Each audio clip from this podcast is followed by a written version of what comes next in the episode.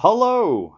It is, oh my gosh, the 22nd of November, 2021. This roundtable you are about to hear was recorded almost eight years ago. It was recorded on the 8th of December, 2013. Uh, I had just a few weeks earlier put up the last of three episodes where I interviewed a Brammo owner, Brammo Empulse owner, and the conversation went so long I had to break it into three episodes. Um, I thought fair is fair, as much of a Brammo fanboy as I can be. Um, I really did. I, I do like the zero bikes quite a bit. So I thought fair is fair. I'm gonna get a whole bunch of zero owners on, and uh, I got a whole bunch of volunteers and very nice people, very different, um, really good. I don't know sample size. There we go, sampling. Really good sampling of different types of people out there, and they talk about the reasons why they went, they chose a zero over a Brammo. Um, I was really, I was getting pretty sick uh, you can hear me talk about it a little bit in this uh, in this roundtable. Uh, shortly thereafter, I think I came down really, really sick. There was a flu that came around Clarksville and Clarksville, Tennessee at the time and killed like 32 people. So it was like three or four strains of flu all hit at once or something insane like that. So I became very, very sick. I had just put a paywall up on my site.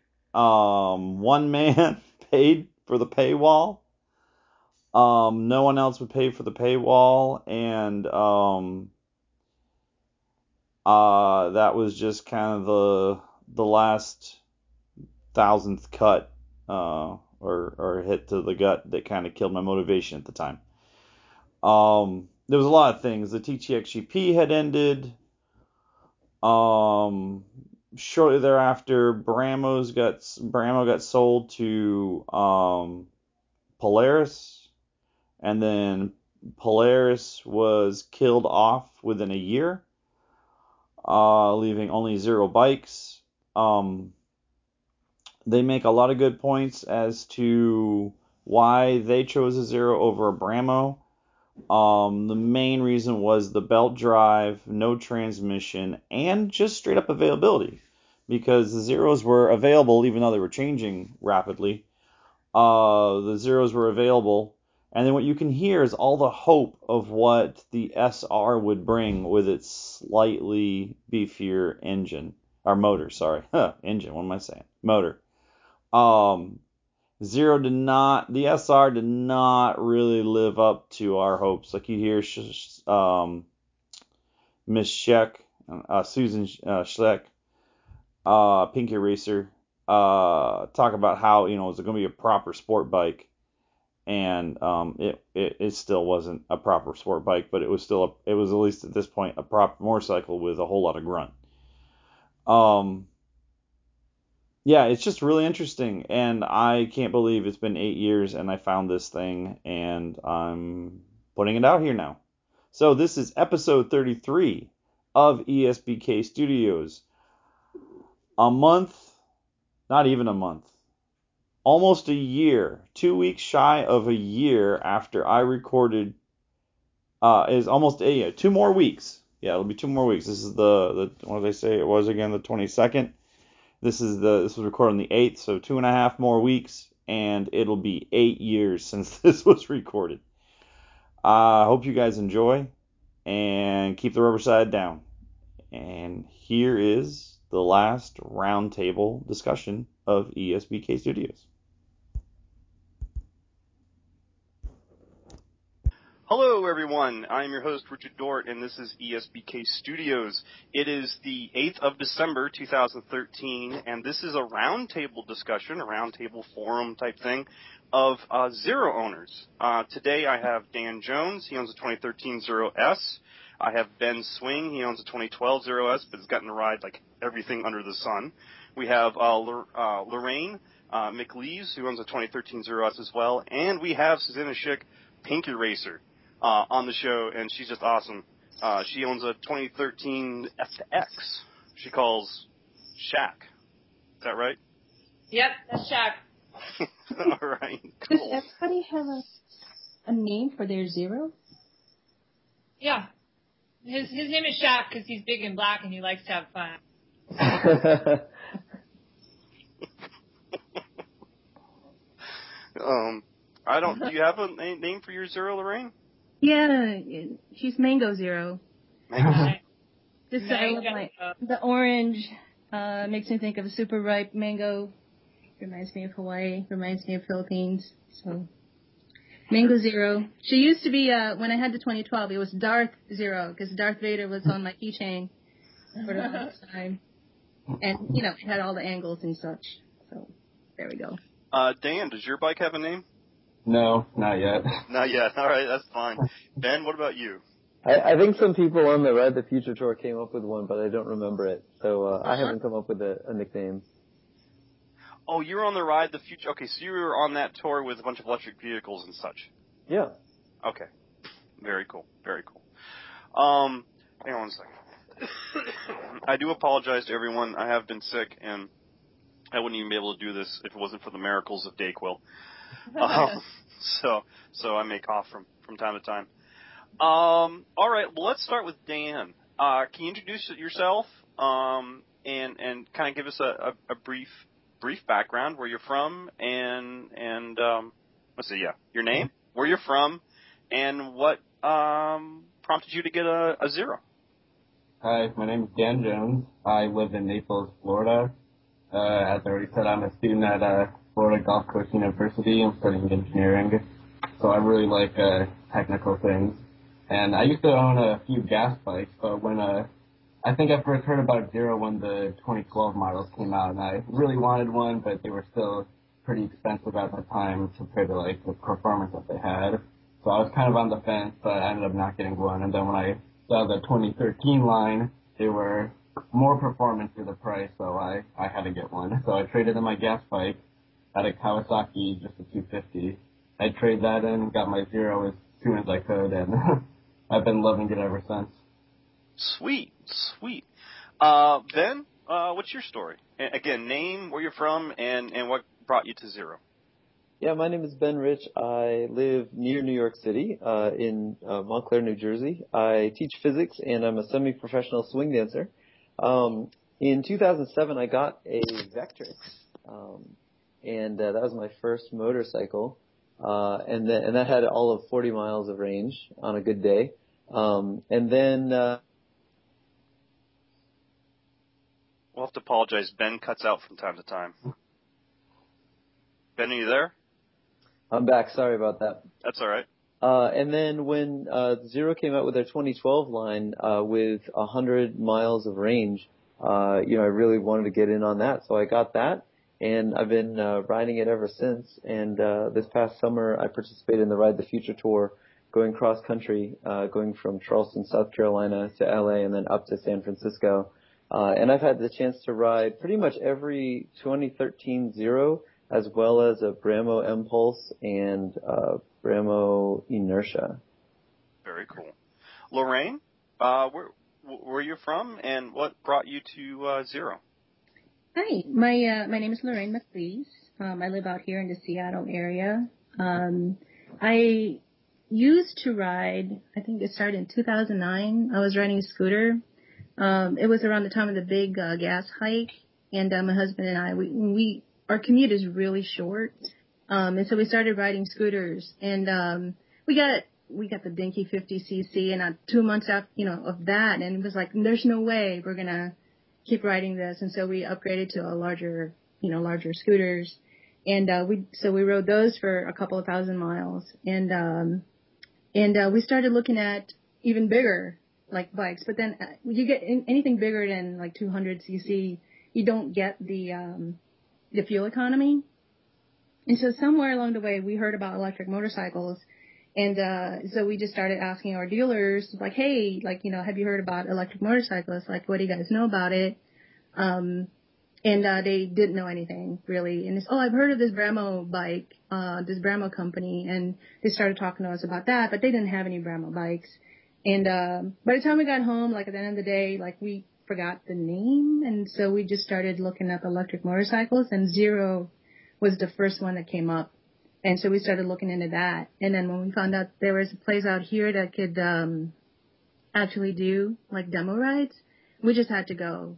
And uh when I t- when I when I test rode, it was uh they had uh, an X an XU, they had an S, um I forget which else. They had a they had a third one, but uh the the Zero S had a high seat. I'm I'm pretty short. I think my inseam is like 31. Um, and I, I'm not really comfortable riding a motorcycle, but I did get my endorsement. I rode like, what was it at the school? Like a, uh, some Kawasaki, like 250, really big, um, at least in my eyes. And it just, it was just really heavy. Um, but I passed the test, um, the safety course. And, uh, so I, I knew that I could do it. And so when we did the test ride, I mean, I fell in love before I got out of the parking lot. I wanted to buy one. It was just it was just so nice. Like it, it felt really good to ride it, and um, and that it was just using electricity was was just really really awesome.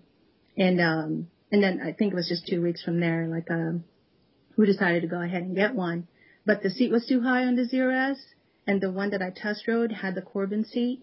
So they switched it out for me, and then we went ahead and uh, purchased the uh, the the Zero S. I traded in my cute scooter, and so I used to uh, tell my friends I went from cute to cool in like, you know, a day or two when I traded in my white Aprilia Scarabeo, um, really classic looking scooter.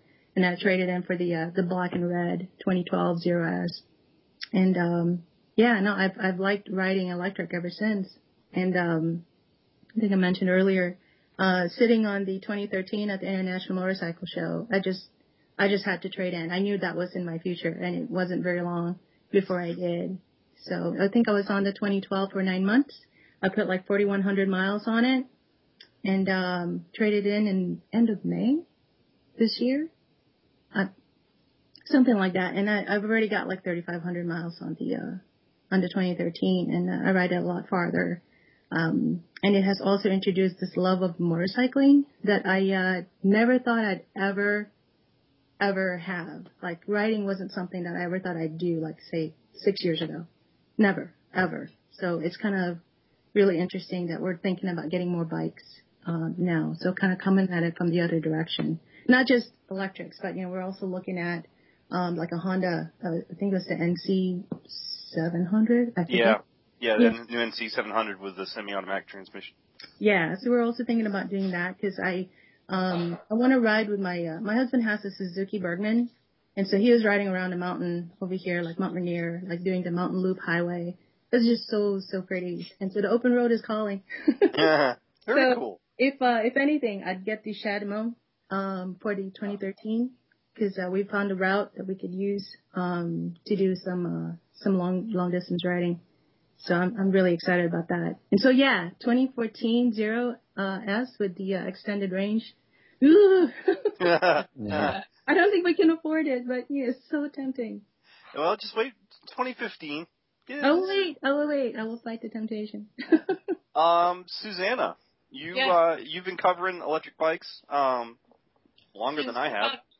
Yeah, I basically um I was working for a startup in San Francisco that had um import media at the time it was called Great Options Media and um and I went to Laguna Seca for MotoGP like I always do. And while I was there, they had zeros to test ride, and I was like, "Oh shoot, I'm gonna test ride one of these electric bikes." And and I went back to my my job, and I was like, "Oh, can I write a story about this electric bike for uh, Gas2O?" And they're like, "Of course," you know. And and so that was the first story I published, and um, and so then I just started covering the EV industry for them.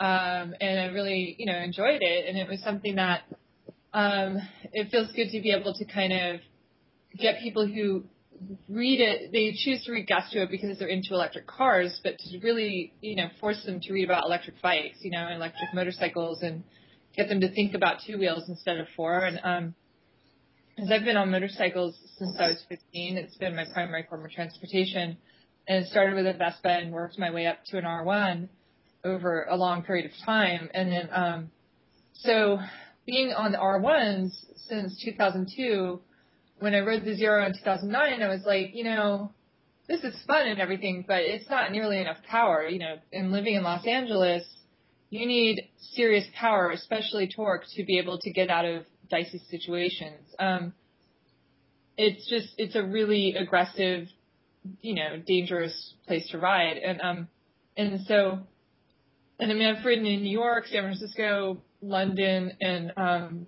LA is probably the most challenging of those cities, and um, you know, so I knew that when an electric bike came along that had enough power to feel safe, then I would be able to get one. Um, and it didn't have to have R1 power, you know, I mean, that's ridiculous. I, it's, just, you know, not necessary anywhere really. Um, but it's fun, you know, and it's something that, um, so each year I would test ride the zeros, the S's, um, and then I test ride the enertia, I test ride the empulse, um, and Brammo gave me a really good um, experience with the empulse. I mean, they really were like, come get, you know, we'll bring the bike to LA and, you know, take it for a spin to Malibu. I had 80 mile day on it. It was really fun, but it was too short for me. It's like the opposite of Lorraine's problem. I'm six feet tall. So, um, I just felt really uncomfortable on that bike and it's the same height as the S. And so, um, when I saw the FX at the bike show last year, I was like, that's a good looking bike. Um, but I still don't know for sure if it's going to be powerful enough, you know, because it's not as powerful as the S. And so I waited till I had a chance to, you know, borrow somebody's, and because um, Harlan didn't have any available, and um, and the press fleet situation, don't get me started. Like, oh, get me started. I just had a conversation with them about that, like. Yeah.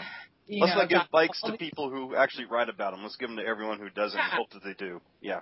You know, and, and like then they, I mean, literally, they're like, we we didn't have any space for it until the fall, which is like when nobody's buying these bikes because there's none left to buy. So it's just kind of un- really unfortunate for zero.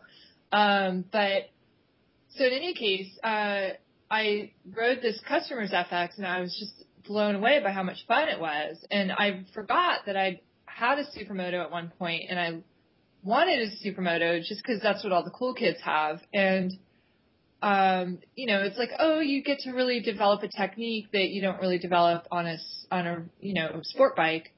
And, but I'd forgotten about it because that supermoto was horribly uncomfortable above 40 miles an hour.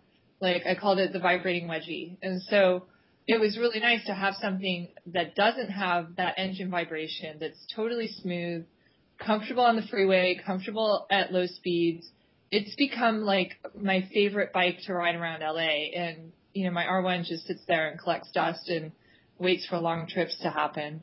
Um, and so it's just, it's exactly what I've always wanted, you know, and, um, I don't know. so that's Very all. Cool. Yeah. Yo, that, those FXs were, I mean, I remember when I interviewed King Koogie last year, he's like, those FXs are, are just fun. Wheelie monsters, hooligan bikes. Yeah. Mhm. Totally. Very cool. Very cool. So we, we've uh, Lorraine and Pinky have, have hit upon uh, one thing. Hang on a second. My apologies. Um, that I think a lot of the listeners, well, anyone who's willing to pay for my podcast now, um, it, are, are really going to want to know about is uh, why the zero over the Brammo. Mm-hmm. Um, and and so you know, all's fair in love and war. I mean, that's what people want to know. I mean, my mm-hmm. most hit upon article short of Shelina Moreda's write up of Italy, which Shelina Moreda drives traffic, um, is is uh, any um, any uh, comparisons that I do between the, the Zero and the Brammo. Of course, anything I do is just all spec sheet, you know, um, rumoring, rumor mongering. So, uh, Dan, why why the Zero over the the Empulse? Um, the first one that comes to mind is the belt drive.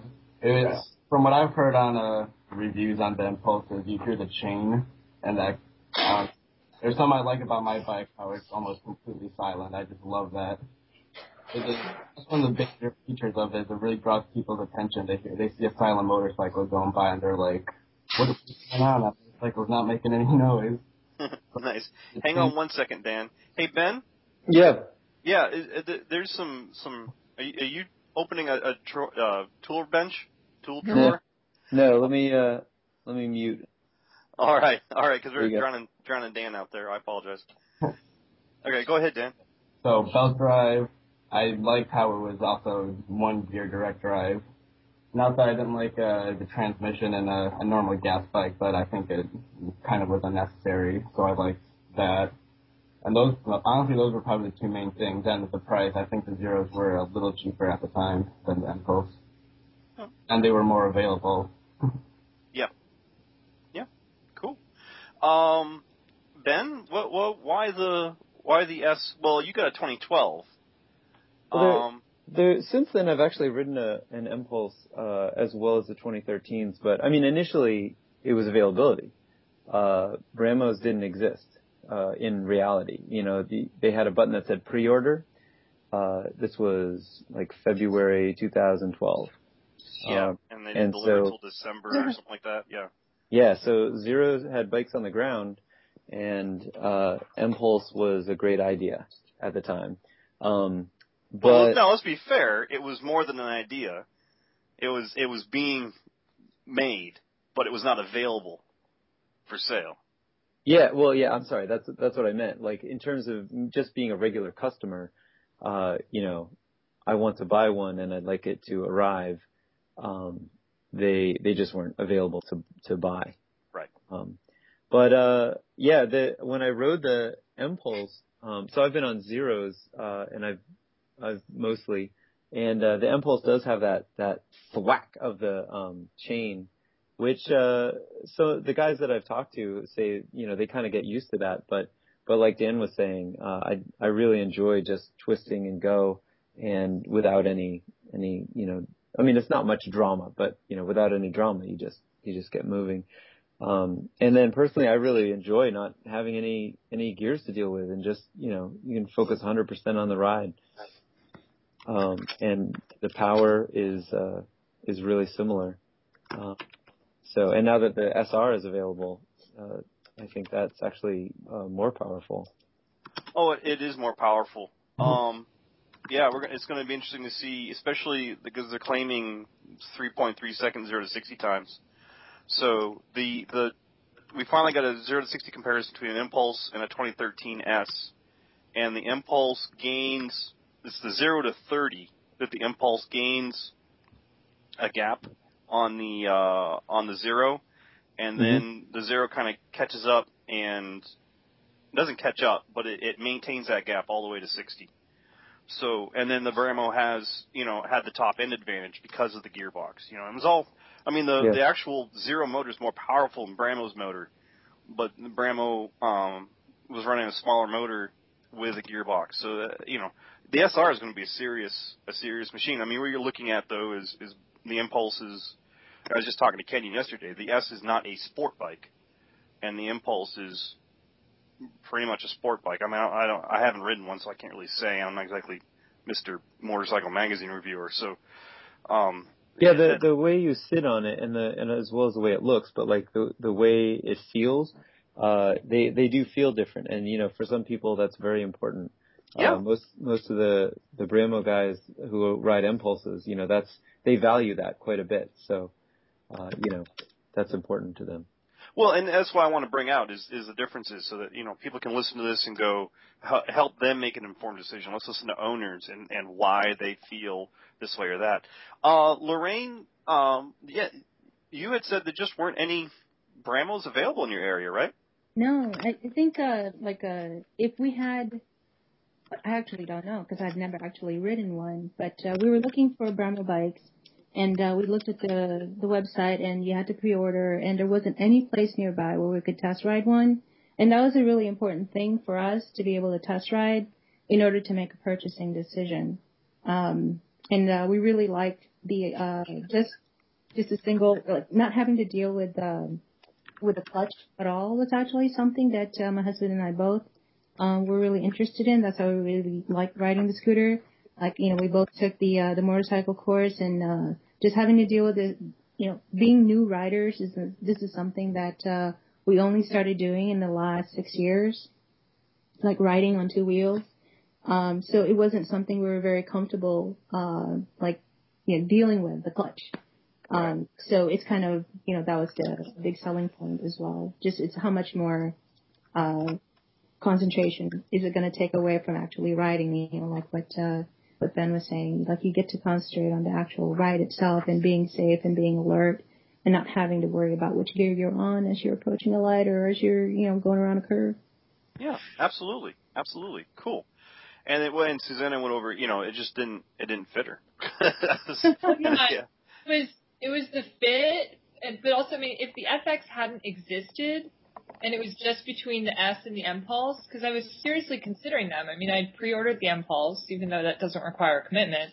Um, and I was really considering them, and Harlan kept hinting that the 2013S would be amazing, and he couldn't tell me anything, but he was like, just wait and try it. And I'm like, okay, I should at least try it. And then also, I adore Harlan, and I think what he's doing for electric vehicles is absolutely like astounding. I mean, nobody is as committed to the electric bike industry as he is. Um, and so I didn't want to have to buy a bike from a Harley dealership. And in Los Angeles, that's the Brammo dealership. It's the most like iconic, historic Harley dealership in Los Angeles. And I don't, I, I'm really like kind of, you know, biased, seriously biased against Harley riders. And, um, you know, it kind of goes back to a time in my younger years when I worked across the street from a spot where they used to all hang out and like just rev their motors all day. And, you know, it would just reverberate through our store. And I just, I, ever since then, I'm like, anyone on Harleys, I can't stand them, you know, and, um, it's really hard for me to like work past that. And so to have to like go to a Harley dealership to get my bike serviced or, you know, and then if something needed to be dealt with by a real electrical engineer and not a mechanic with some training, I I couldn't take that to Harlan and be like, oh, I didn't buy this from you, but will you fix it? You know, like there's no way. Right. Um, he would fix it, but it's just I would feel horrible for doing that. So I was like, part of it was loyalty to a dealership that I think is amazing and I wanted to support, and um, and part of it's just yeah, I mean, um, you know, I, I I mean, it's like to me the bikes are both pretty equal and have their their their pluses and minuses. Like I don't feel the need for a transmission on an electric bike, but you know, it's kind of neat to have. It's just not like you know a few hundred bucks neat to have. You know. Yep. Yeah. I think I think uh, an, another way of putting it as far as preference, if two of those bikes were available for free and it was offered to me on, you know, like, hey, you can have a free empulse for a free zero um, S, I would still choose the zero S just because of the simple uh, operation. Um, I don't know if that's that helps clarify it a little bit more. No, no, I I understand, and it even throws normal gas guys off because I mean the, the, there's that clunk that that everyone knows about and now knows how to like live with and stuff. And what it is is it's it's normal drivetrain slop it's normal normal movement in a transmission. Every motorcycle has it, but because the electric motor doesn't spin or idle, you know, doesn't spin while going nowhere, there's no preloading of that. And it's quiet as all sin, so when it hits, you know, it's like, what's going on? You know, and then, oh, and, and what I just did an interview with a with a Brammo owner, and he compared the transmission to an AK-47 versus a a, a more you know fine instrument. so it's it's it's a mm-hmm. bit bulletproof, and but you don't need the clutch to upshift. And mm-hmm. and then really, if you want to, you just put in third gear and ride around all day. So so even then, gas guys just get thrown for a minute. I, I will say this: I've interviewed Shelina Moreda a lot, and you know, if if you were to tell her that you're taking her transmission away mm, no, I don't want to be that person. you know, they're both beautiful bikes, though. I gotta say, they, they they're both they're both really good to look at. Well, oh yeah, they're both cool. The the they, I've said they they do different. They're different bikes, and there's room for both in the in the market. But but yeah, you know, we want to hear everyone's. We want to be fair to everyone, but we want to hear everyone's opinion as to why in this group they chose zero. So I really appreciate that. It's a lot of really good feedback. Um, all right, so let's uh, let's go to reliability. Um, if you go to the Electric Motorcycle Forum, um, you can read some horror stories. Um, but considering the volume, excuse me, that Zero puts out, or, you know, apparently puts out, because no one really knows any numbers, Um, I'm not sure it's really that many cases. Uh, Dan, what's your been been your experience? Well, if you don't count like the two first months of my ownership, it's been great. But I did have quite a few problems, and if you guys have read the forum, you might have uh, read my thread. I was pretty annoyed when I first got the zero because mine broke after one day. It was pretty sad. The dealership, they didn't give me a loaner bike right away, so I was just really missing my zero. And it took them a week to get the parts in the mail, and then a few more days, I think, maybe to uh, install it. I think it was, they thought it was the main bike board was the problem. Like, the bike didn't turn on at all. It was just dead, dead. And so they they said they fixed it. They gave it back to me, and then a week later, it breaks down again. Almost, it seemed like the same problem. The bike wouldn't turn on or anything. That time, they ended up giving me a loaner bike, and I had the loaner bike for two or three weeks, maybe, while they were working on uh, getting my bike either fixed or either getting me a new one. And halfway through that, they ended up just giving up on my bike because I don't think mechanics there really had the technical know-how on what was going on or how to diagnose it, and it was probably getting annoying because Zero had to pretty much talk them through step by step how to diagnose certain problems.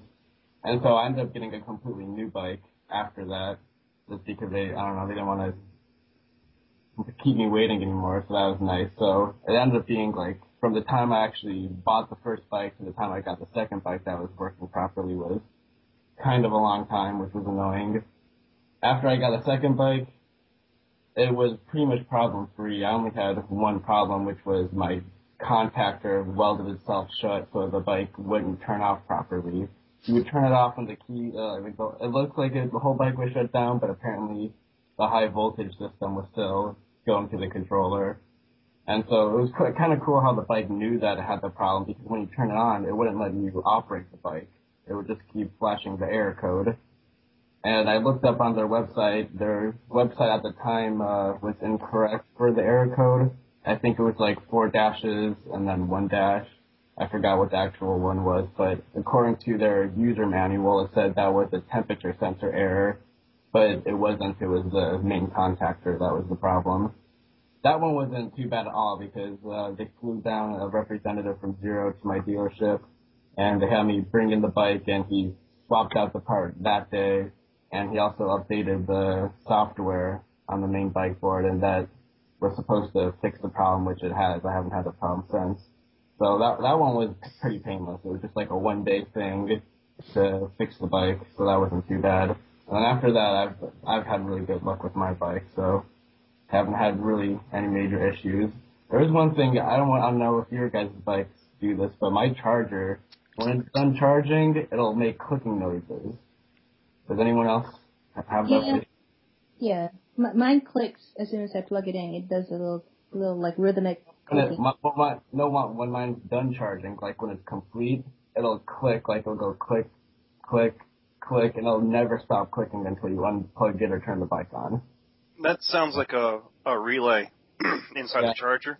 That's probably what it is. I've contacted Zero a few times about it, and they said, don't worry about it. It's, they don't think it's a problem. So hopefully it will never be a problem.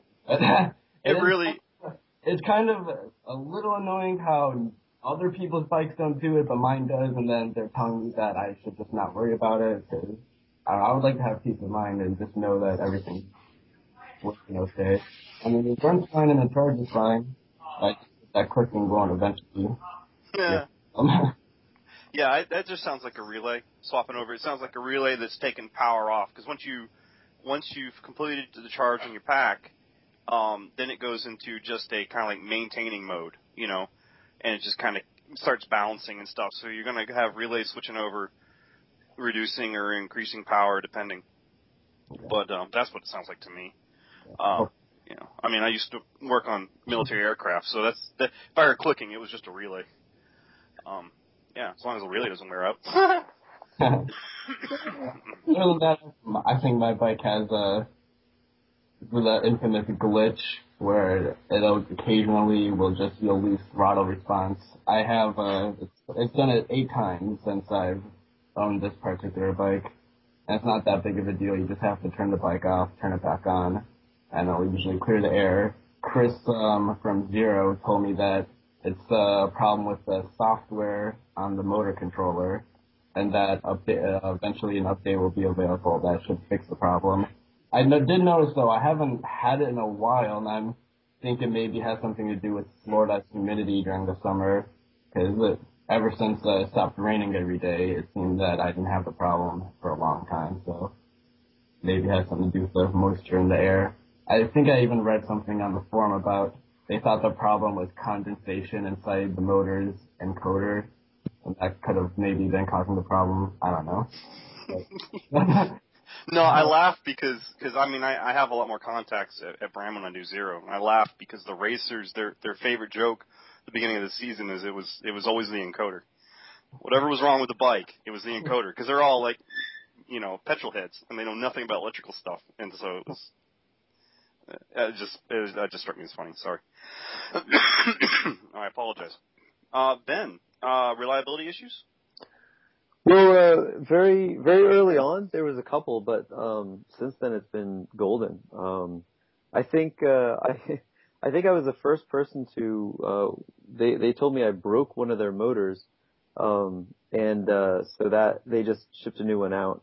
Um, but that was that was like a, a fluke kind of thing. Um, I had the glitch. They fixed it pretty quickly, and then other than that, it's really been uh, free sailing. Uh, ride, riding cross country was uh, was piece of cake. That the trip was 4,600 miles in a summer, and we went straight through places like Death Valley. For the first two weeks, it rained every single day. So we were we started in the southeast, and it was raining every day, so there was plenty of water.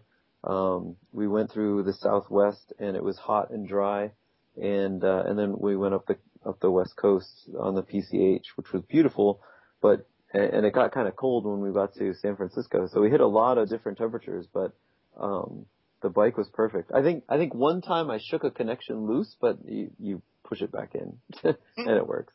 So um, that was it. So it was it's been smooth sailing. Sorry, pushing connectors in mm, brings back Navy memories some sketchy things happen sometimes. um, all right, cool. Well, that's you know, we we had a you know a bit of a saying when I when I flew well not when I flew when I was working on aircraft is the more they fly, the more reliable they become. So if you're riding it every day, it just you know because the, the the things are designed to be flown regularly, and and a motorcycle similar. You know, if you want a motorcycle to be reliable and not be ridden much, you have to build it that way. And and I think sometimes you know if if you ride drive a car all day or you ride a motorcycle all day, sometimes they they just work better because that's kind of where they're designed around. But it's just, I mean, um, Susanna, you had a recall, but otherwise, than that, have you had any issues? Um, no, just the the sadness and the the t- trauma of not having my new love for two months. It was unbearable. but, uh, I was really lucky because, um, you know, I had to do that school with Shelina Moreda. She does a dirt track school, and I really wanted to do it on my zero because um, it's designed for riding in the dirt. And uh, I was going to give up and just use one of their XR 100s, and Harlan was like, "No, we're going to get you batteries. Like, I'll make sure this happens." And he called Gabe at zero, and Gabe's like, "Yeah, I've got some demo batteries, you know, research whatever batteries that she can borrow, but she has to come here to get them. So I went through all this drama and using Zimride to basically as courier service to get the batteries so that I could get them to Sacramento. I mean, it was crazy. Like I think I wrote about it on my personal blog. Um, I don't know, but it was just so much effort and it was totally worth it. And it was so cool to have my FX when I needed it. And, um, you know, uh, like they took care of us as far as like, you know, oh, you get some free stuff. And I'm like, I don't need a mesh jacket. I don't need mesh gloves. Um, but I do need these things. And they're like, okay, yeah, here, you know, and, um, so that was good. Um, and then, uh, excuse me, people bugging me on Facebook. Um, and then, uh, so other than that, it's been fine. I mean, there was a weird thing. I went out on a, the Eastside Moto Babes ride. Um, a couple few weeks ago. Um, and just like, you know, and Harlan was saying this can't be anything to do with it, but I was touching my friend's vintage Beamer, the turn signal, and I was like, oh, a cute little turn signal on the bar, you know, and and and then my bike wouldn't start. I was like, what? you know, like the light turned green and I was stuck there and I was just like, okay, I think Shaq didn't like that moment of intimacy with the vintage uh gas bike, you know. Um so I uh you know, just turned it off a couple times and it started up again after that. Um so but other than that, everything's been fine. And like I didn't know that I could just email a service notice um through the app. Like I wasn't really, you know, aware of that. So then Harlan was like, Yeah, next time you can just email that and then or let me know and I can look it up and see what it says. You know. So if something happens I can do that. Awesome. Very cool. Very cool. Can you guys hear me? Yeah. Yeah. I've been putting my microphone on mute as I cough. So, and I've been hitting it so many times I wasn't sure where I was. Apologize. Um, very cool. Um, yeah, maintenance. What do you guys, Dan? What what have you had to do for maintenance? Zero. No, I'm just kidding. I, I've had to replace my back tire because I'm I'm over 10,000 miles now, and that my back tire was shot. I ended up replacing that, and I retensioned the belt I think two times, maybe three times since I got it. And other than those two things, it's been completely maintenance free. Ben? Uh, yeah, I replaced the back tire. Um, because I went over 10,000 miles and, uh, once I got, oh, I, I put a size 6, um, controller on my 2012. So it rides almost the same as a 2013 Zero S. And, uh, and when I discovered I could do burnouts, then I had a little bit of fun. So that tire was very flat, uh, on the, on the, where it's supposed to be rounded. But, um, but that was, that was really it. Uh, the only things that I've been done to my bike is I've actually attached a couple of external chargers to it. Uh, but that doesn't really fall into maintenance. I guess that's more upgrade. Mods. Yeah. Lorraine? Yeah. Oh, so just uh, I didn't get to talk about uh, maintenance, but uh, it's kind of funny. Uh, Susanna talking about Shags being a little, a little jealous. So that's kind of what happened with my 2012. Is when I started uh, entertaining the idea of trading in. That was the week that I actually had to uh, get it serviced. That was the only time I've ever had anything uh, happen to it, and that's like. Hi, Ben. Sorry. Go ahead, Lorraine. And so, uh, so yeah, so I, uh, I had sat on the, the 2013 and my husband and I started talking about it. There was a lot of rain that week and, uh, I, w- I came home and I was covered in mud. For some reason I had so much grit on me, so I hosed me down, including my helmet, the garden hose, like my faceplate clothes. I hosed my face down, I hosed my shirt, my, my jacket, my pants, and I turned around and I hosed down my 2012. And I must have squirted right into the, uh, into wherever the, the, the, the battery management system was. Cause that, that morning she just didn't want to have anything to do with me. Like, like D- Darth Zero, which is like not, it's catatonic. Just, no, I'm not talking to you.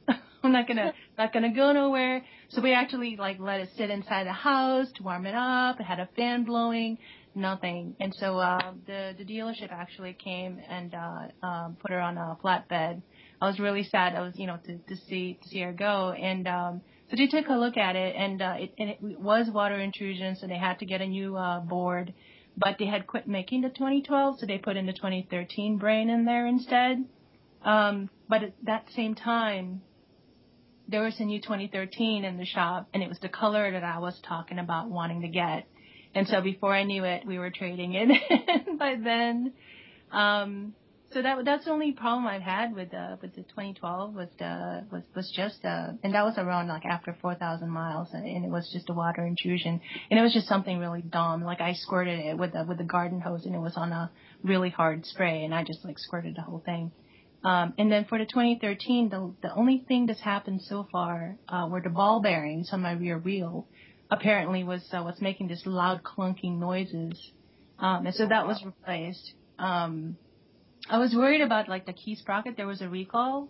Um, but, uh, they did that before I was having any problems. And then after that was done, I started to hear the loud clicking noises and it was really getting me worried, like reading up on it. And I think I posted a bit on the forums about it.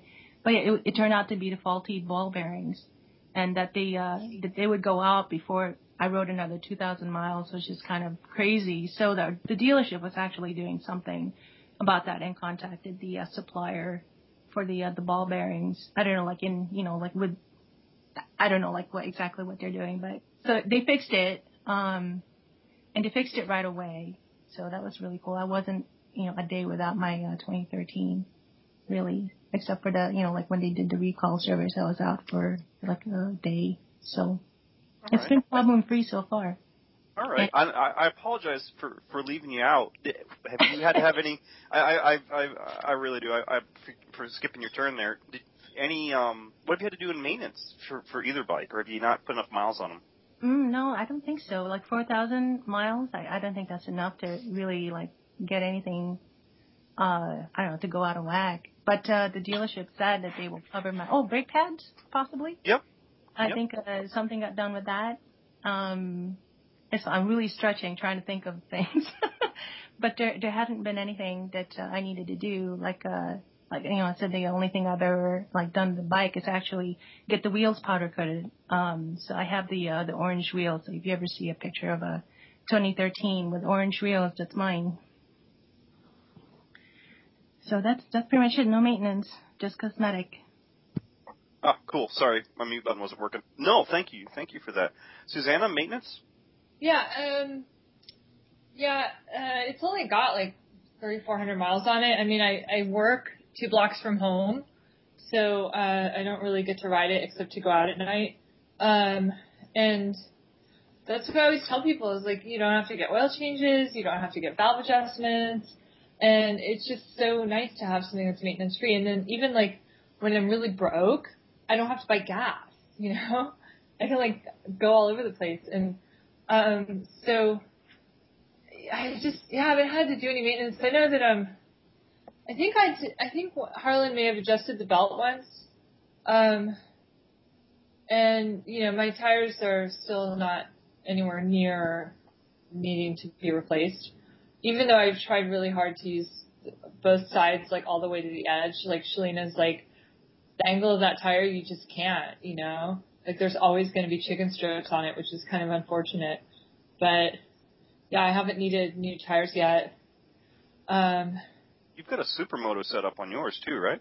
yeah, yeah, I put the S wheels on there for everyday riding. Um, so those are the tires I'm talking about that like I haven't really been able to use them all the way to the edge. Um, and so, you know, it'd be interesting to see what a faster, more accomplished rider could do on that bike on a, on a racetrack. Cause on my R1, I can totally use it all the way to each side. Um, but on this bike, I rode it around Laguna Seca and I just felt like I just couldn't get that much lean angle out of it. I don't know. But I mean, I don't lean that much anyway, so I don't know. We'll see. But yeah, it's been like maintenance free. I've had it since April, you know. Cool, cool. I wonder if it's got something just to do with the the wheel size, how it's working with the geometry of the bike. It's possible, yeah. But um, I actually have to go. So Okay. is there like last minute thing you want to ask me, or is there like? Uh, do you have anything you wanna you wanna share? You think's important? Um, I'm excited about the SR, and I'm really hoping that they'll be able to get me on that bike on a racetrack to talk about what it feels like on a racetrack because I have racing experience. I used to race the Aprilia 250, and then I've ridden my R1 at a bunch of racetracks, and um, and it would be really nice to finally take an electric bike that's a proper sport bike out on a track and and really see what that does. Um, you know, so hopefully we'll be able to read about that on Gas 2.0 in the spring when people are thinking about buying motorcycles instead of in the fall. and um, you know, so that would be really exciting. And uh but yeah, I love my FX. I'm actually gonna jump on it right now. Like I modified it so I could put a GIVI top case on it because I just buy and buy all my groceries. I don't, you know, there's no other reason. To, there's no reason to drive a car in Los Angeles, like ever. You know, even in the rain. Like I literally rode across town in the rain recently, and I just had to remember to plug, put the little rubber plug in the electrical connector thing. Like, oh yeah, you might want to plug that up because it's raining out now. You know. Mhm. And uh, other than that, it was just you know another ride. It was it was stressful, but it was like okay, the bike's totally okay with that, you know. And uh, yeah, so cool. But thanks so much. No problem. Thanks for joining us. Alrighty, I'll talk to you guys later. Bye. Okay, bye. All right. Well, thank you, thank you, Susan, for uh, for for joining us. Let's see. So we've gone over uh, any reliability issues. We've gone over maintenance. Um, what have has there been any issues? Have you noticed anything with your electric bill? That's going to be a common question, I assume. Um, where I live, actually, I'm renting. Uh, I live in an apartment building, and I'm renting a garage, and the electricity from that garage outlet isn't on my electric bill, so I don't have to pay it. I'm actually zero. I'm, my mileage is uh, zero cents per mile. Luckily, no no one's uh, really noticed yet. I mean, I mean, it has an outlet in the garage. It's allowed to use electricity in there. So. Oh, hang on one second, Lorraine. Oh, oh, I'm sorry. I'm moving my iPad around. Sorry. oh, is it my turn? No, no, it was it was making Dan's comments break up. All right. Sorry. No, hang on one second. All right, go ahead, Dan. Yep. So I really don't ever have to pay for electricity for my bike. So that's Nice. always Well, I mean that that says something. If if no one's noticed the electric bill on the garage and kind of knocked on your door and going, dude, what you running a hair dryer all day long? You know. Hey Ben, what what about you? Yeah, I uh I, I'm in a similar situation um 'cause I rent uh, a room in a house and we and utilities are included. So the 12,500 miles that I've ridden with a motorcycle have all been completely free, uh, which is nice. Um, when we went across country on the tour, uh, we rented hotel rooms and I charged my motorcycle either on an outlet in the hotel or or in the room. And so charging was completely free, although I estimated that it would have cost about 40 or $45 uh, to charge to go all the way across country. Um, but yeah, no, if I, if I actually had to pay for electricity, I think it would, I think it would add about $9 uh, a month, uh, assuming I, I traveled a thousand miles each month, uh, which, uh, I usually go a little under that, I think. Cool, cool. But but the, anyway, so the the landlord and I talked about that. I'm sorry. What I meant to say is the landlord and I talked about that because he's like, well, I wouldn't pay for your gasoline because that's the that's the mentality that a lot of people have, and uh, and so I actually measure the electricity usage, and uh, so I know exactly how much electricity is used for my motorcycle versus for the rest of the house. Uh, and I have all these graphs that show you like I can tell you when my TV is turned on, when the heat, you know, the space heater is turned on, all that stuff. So, um, so I, I showed him how little electricity it uses because electric motors are 90% efficient, and uh, he did not see the need to add some add anything to my rent or anything like that, uh, just because of motorcycle charging. And I also have an electric car as well. I, I have a Mitsubishi i-MiEV, and so um, so I charge both of those, and you know he hasn't felt like it's been enough to significantly change uh, change what's going on. The, I think the main reason is, is because even with both my vehicles charging, our electricity use, uh, there are four people living in my in my living arrangement, and with four of us, we use less electricity than the two people who are downstairs. Even though I've got two electric vehicles hooked up to our electric system, Wow. but that's because I've changed out all the lights and you know we have efficient TV and efficient refrigerator, all that stuff.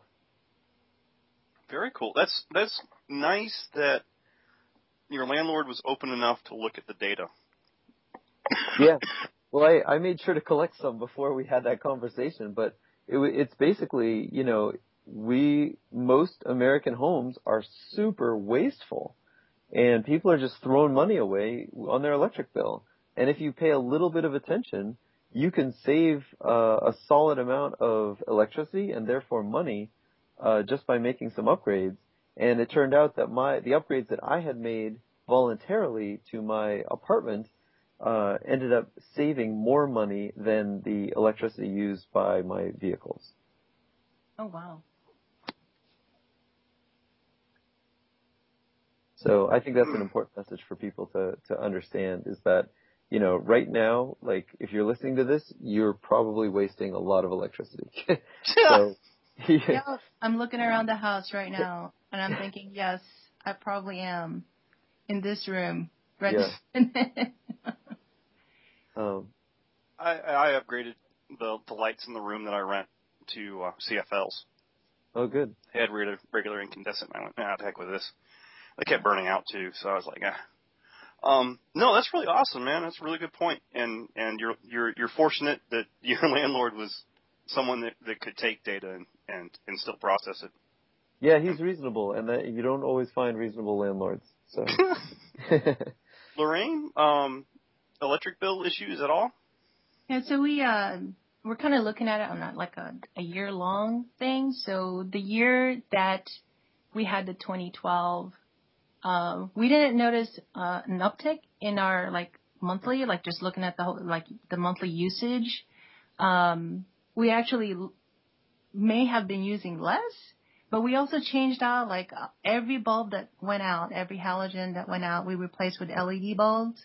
We got uh like new uh like a new dishwasher. We had like a couple of new things like put in the house you know, things that we replaced. And so maybe we also got a little bit more energy efficient. We could still do more, certainly, but uh, I haven't noticed uh, like an increase, at least with the 2012. We're still kind of holding out a little bit on the 2013. Um, and it kind of broke down to about 0.18 cents a mile is uh, what it was turning out to be, like for my 2012 at the time just averaging out um, like the, the monthly bill and looking at the uh, total kilowatt hour usage and just breaking that down that way. Um, but yeah, like we could be a little bit more diligent about like when I plug it in and how much juice it's taken and what time so we can get the actual rate. But there hasn't really been like a significant increase, not with the zero anyway. Excellent. Yeah. Excellent. I uh well we've that's a I've covered everything I, I think we can cover. I um, uh, my voice is about had it. Um, sorry. Um, and and it's been about an hour. So I really want to thank everyone, Dan, Lorraine, Ben. I really appreciate your time. All right, yeah. Thanks for having us. Sure, thank you. No worries. Uh, I appreciate you guys. Um, the website, if you don't know, is esbk.co. I'm a little more racing orientated.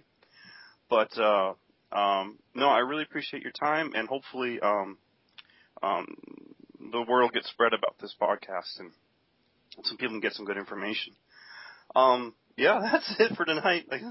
I'm not ending this very well. I, I'm not ending it very well, but I'm uh, not particularly well at the moment either. So, um, no, again, thanks a lot, guys, and uh, and you have a good night. Oh, you Thank too. Better. All right, will do. Thanks, guys. Bye. All right. Bye bye.